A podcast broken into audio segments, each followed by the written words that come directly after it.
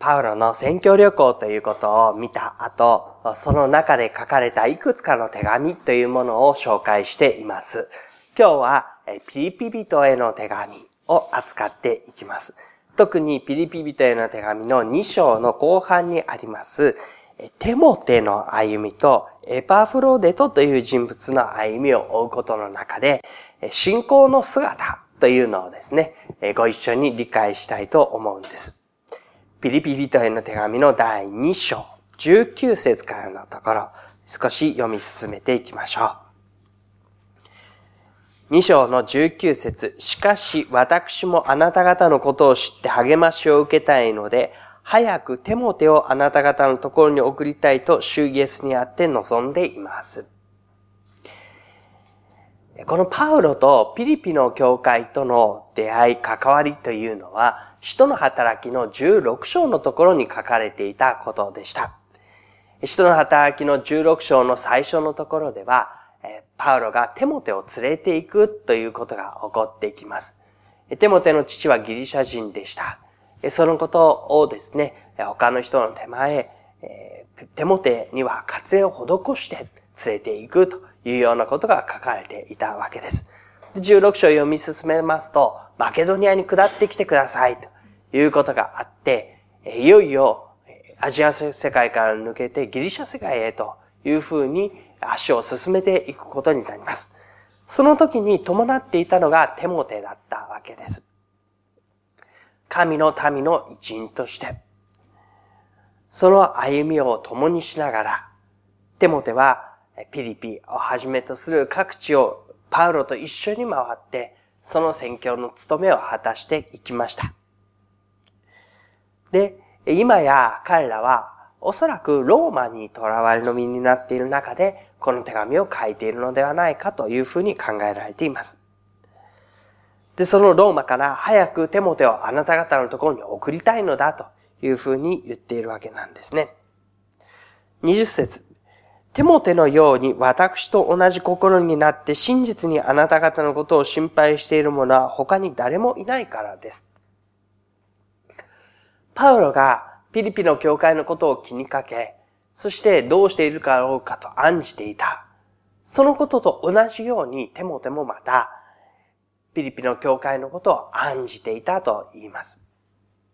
まさにここにピリピはパウロと一心同体になって同じ心の思いになって、それぞれのところでその宮沢を果たしてきた。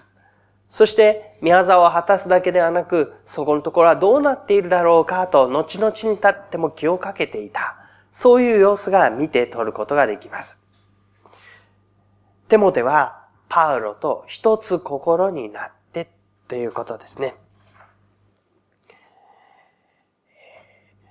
私と同じ心になって真実にあなた方のことを心配している者は他に誰もいないというふうに言われています。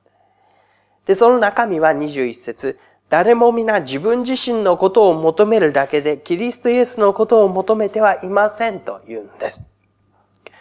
働きをした時に働きをする自分自身のこと、自分自身がどう思われるかということ、そのことを気にかける人は多くいた。わけですけれども、それでもイエス・キリストのことを求め、イエス・キリストの群れがどうなるのかということを本当に暗示。自分のことを二の次にしてイエス様の宮沢を求める人というのは多くはなかった。で、その中で、パウロ自身がそういう歩みをしていたときに、テモテは同じ心になって、その技を果たしてきてくれたんだと言うんですね。22節しかし、テモテの立派な働きぶりは、あなた方の知っているところです。ピリピの教会の人たちもテモテの様子というのは、パウロと一緒になって仕えてきた様子というのはよくわかっていた。子が父に仕えるようにして彼は私と一緒に福音に奉仕してきましたというふうに言われています。子が父に仕えるようにして、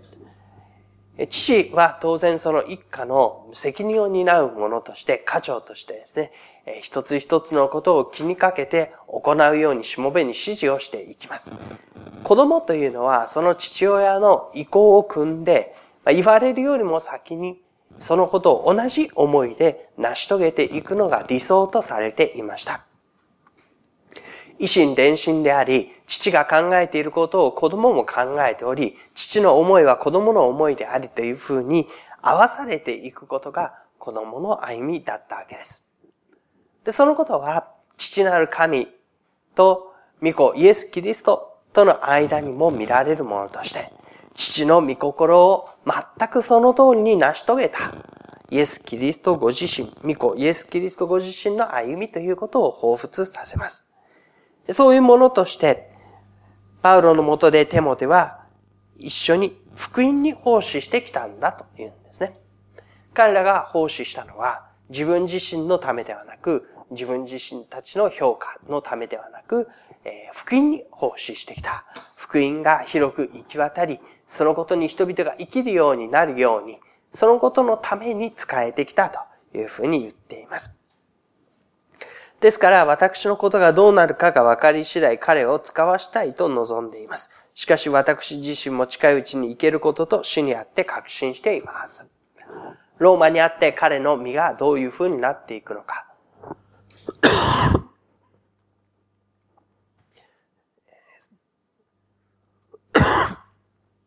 そのことが分かり次第使わしたいというふうに考えているわけですね。25節からのところに読み進めていきましょう。25節です。私の兄弟、同労者、戦友、またあなた方の死者として私の窮乏の時に釣って帰ってくれた人、エパフロデトはあなた方のところに送らねばならないと思っています。で、ここに新しい人物が出てきます。それはエパフロデトです。今まではテモテのことでした。で、このエパフロデトについては、私の兄弟、同労者、戦友、またあなた方の死者としてというふうに出てきます。エパフロデトはもともとピリピの教会の人でした。そのピリピの教会からパウロの身を案じて死者として送られてきたのがエパフロデトだったわけです。パウロの働きの欠乏、窮乏、困難な時、経済的な必要の時、ピリピの教会は非常に大きな支えになった教会でした。その支えを持ってきたのがエパフロデトだったわけです。で、それから彼はパウロと共に歩みをするようになり、兄弟、同労者、戦友というふうに呼ばれるようになりました。そういうふうにして、神の働きを共にしたということを彼らはここに言っているわけです。でもそのエパフロデトをですね、今送り返そうとしているんですね。具体的にはこのピリピ人への手紙を持たせて、エパフロテトをピリピの教会に送り返す。というのは、26節彼はあなた方すべてを下に求めており、また自分の病気のことがあなた方に伝わったことを気にしているからです。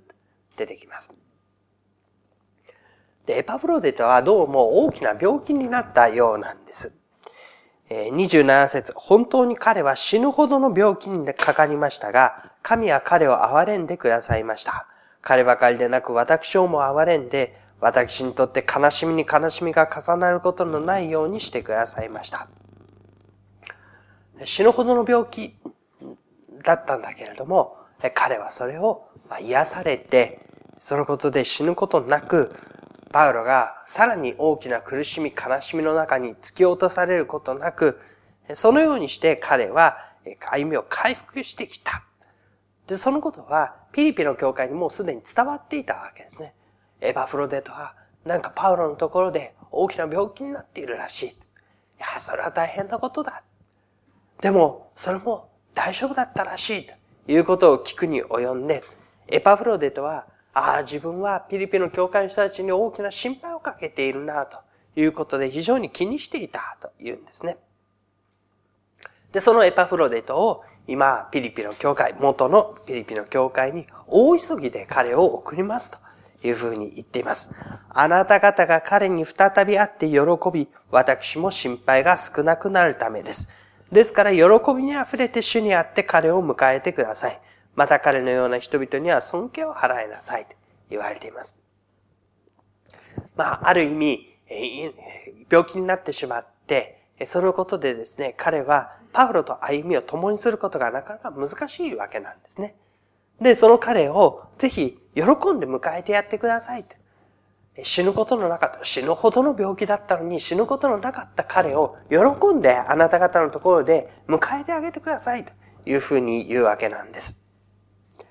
で、そのことによって、まあ私もエパフロデトのことを心配しなくて済むしということですね。主に会って彼を迎えてください。で、彼のような人々には尊敬を払いなさいというふうにも言われています。なぜかといえば、30節彼はキリストの仕事のために命の危険を冒して死ぬばかりになったからです。彼は私に対してあなた方が私に仕えることのできなかった分を果たそうとしたのです。エパフロデトは病になりながらも命の危険を冒して死ぬばかりになりながらも神に仕え続けてきた人物でした。そのように自分の歩みを神に捧げ切った歩みを彼はしていたわけです。そのことが仮に病の中で働きを中断せざるを得ないという状況になっているとしても、ぜひ彼のような歩みには尊敬を払ってくださいというわけなんですね。で、彼のしたことというのは、あなた方が私に仕えることができなかった分を果たそうとしてくれていることなんだ。あなた方は地理的に離れている誰もが一緒に来て私と一緒にやることができるわけではない。エパフロデタはそういうあなた方の思いを背負って、その歩みを一緒に果たそうと、あなた方ができなかった分を代わりに果たそうと、私のところで命を懸けてまでやってくれた。そういう歩みをぜひ、喜び迎え入れて、尊敬を払ってください。というふうに言うわけですね。